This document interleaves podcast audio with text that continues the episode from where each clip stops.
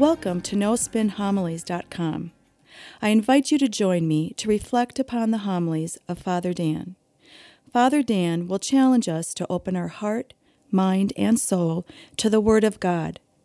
Father Dan will draw upon sacred scripture along with art, literature, and the lives of the saints to help us grow in our love and knowledge of the scripture. In doing so, we can become the living Word of God in this world. Now it is my pleasure to present to you No Spin Homilies.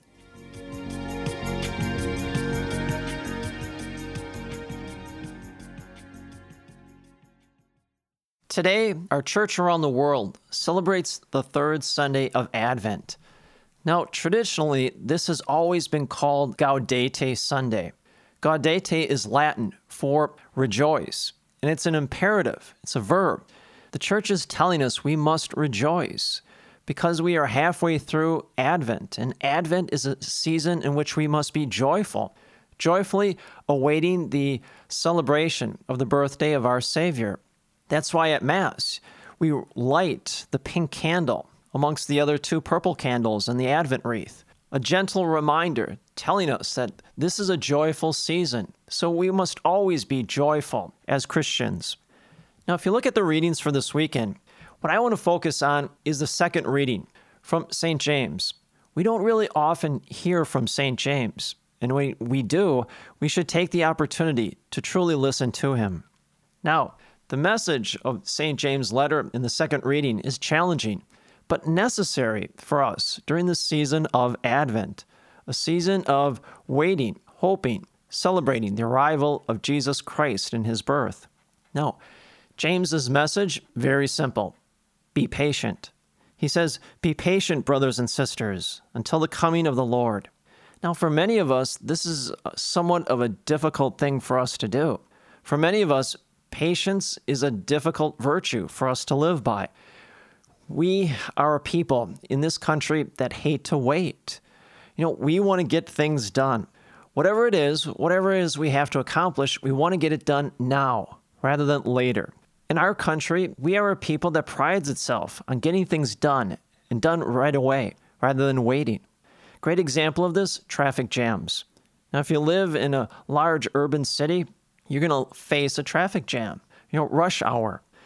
Now, you know where you want to go, but you can't get there because of all the congestion of the cars.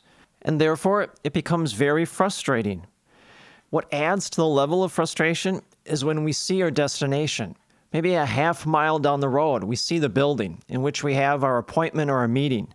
And we see it and we just can't get to it. We can't move just because of the traffic jam.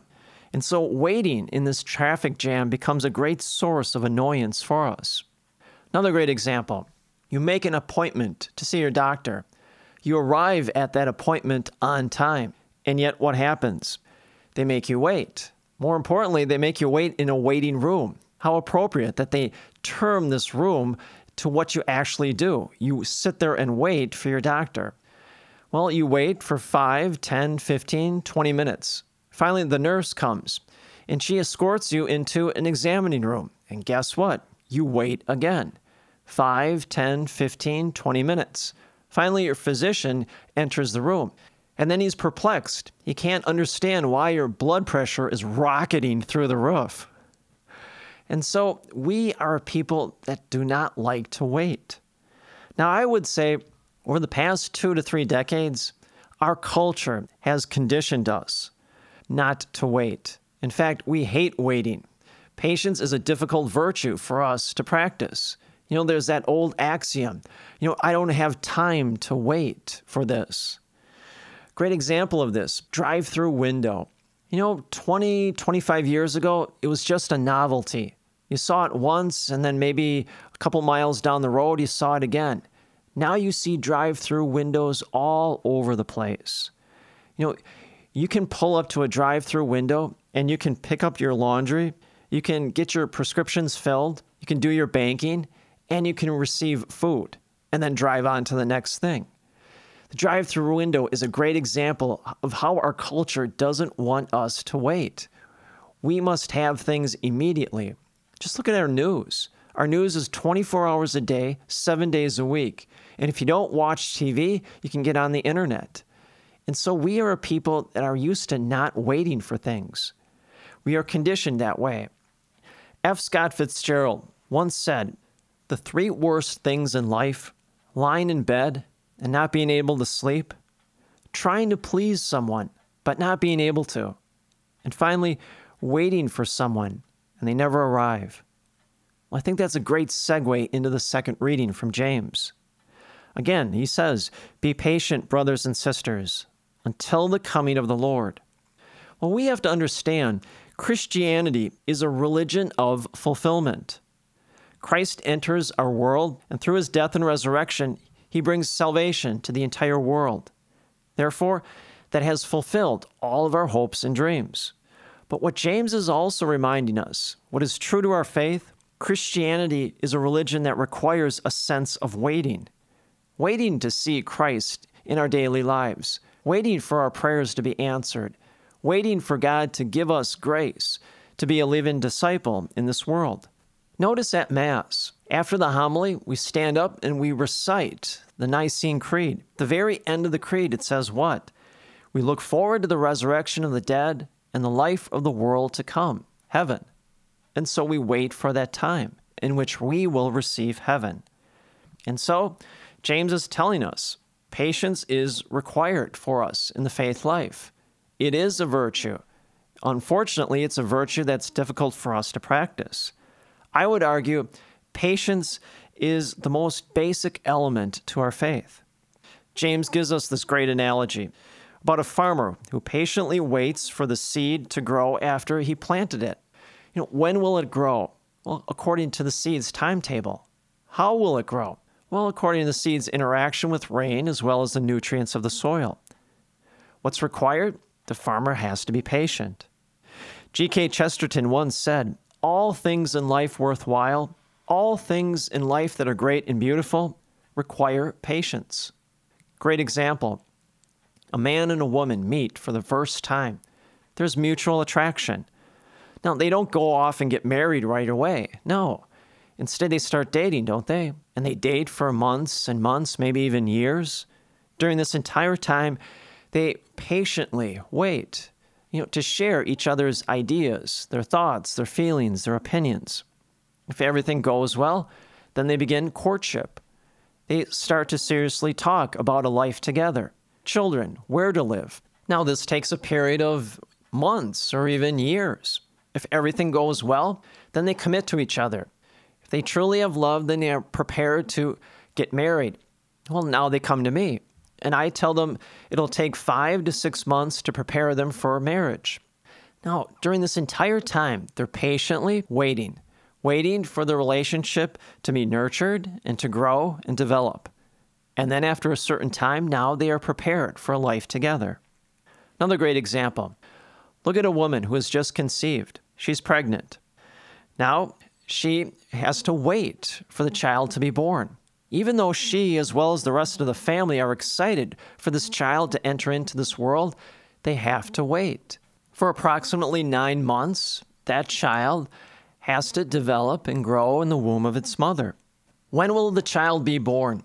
Well, according to the baby's timetable. How will it happen? According to God's will and God's grace. What's expected of the family? They have to patiently wait. See, this is the message that James is teaching us. In the spiritual life, spiritual maturity cannot come overnight.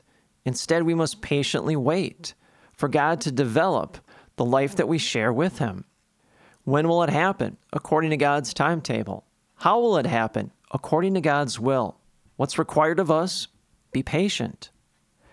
Now go back to James. He says, Take an example of hardship and patience, the prophets who spoke in the name of the Lord. Great example of this, John the Baptist. We saw him come on to the scene last week.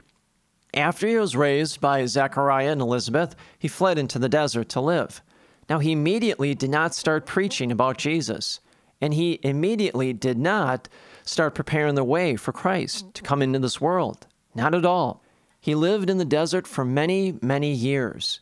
He was quiet. He lived a very obscure and austere life. Nobody knew who he was. Nobody heard from him. During that time, he patiently waited. And then at the appropriate time, then he began to preach. Then he began to prepare the way of the Lord. See, James is using that as a great example for us in the spiritual life. Notice James continues. He says, See how the farmer waits for the precious fruit of the earth, being patient with it, until it receives the early and late rains.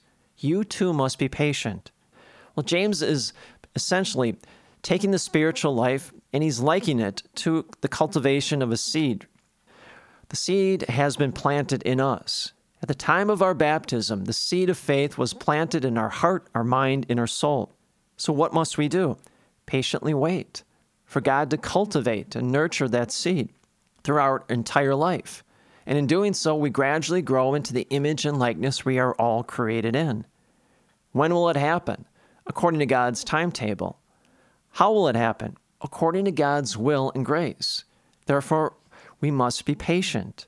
Notice the small detail, but very powerful, in which James talks about the early and the late rains that the farmer depends upon in order for the seed to grow. Well, what are the early rains? Well, spring rains, right? Spring rains, they cleanse and refresh the earth. And after a few spring rains, nature comes alive, doesn't it? The plants and the flowers begin to bud. The trees come alive and they begin to blossom with leaves. And yet, what are the late rains? Well, the late rains are those cold, driving October and November rains. But notice the Father needs both of them in order for the seed to grow.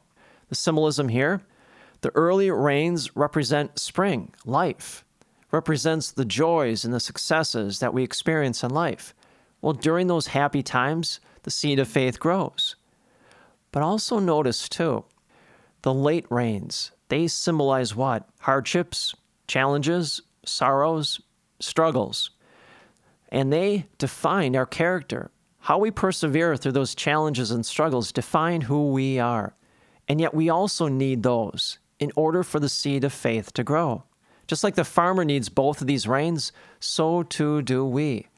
And that's the message that James is trying to teach us. Whether in the success or in the struggles of life, whether in the joys or the sorrows of life, the seed of faith is always growing, never stops. Despite what's going on in our life, the seed of faith continues to grow. What's required of us? Patience. Therefore, what we must be during the season of Advent and every day of our life, patient. We must be a people waiting, waiting for Christ to continue to develop that seed of faith throughout our entire life. When will it happen? According to God's timetable. How will it happen? According to God's will and God's grace. What's required of us? Simply be patient and trust that God continues to grow the seed that was planted in us at the time of our baptism. Regardless of the struggles or the joys that we may be experiencing in our life, that seed continues to grow always. And may the grace and the peace of Jesus Christ rest in you always.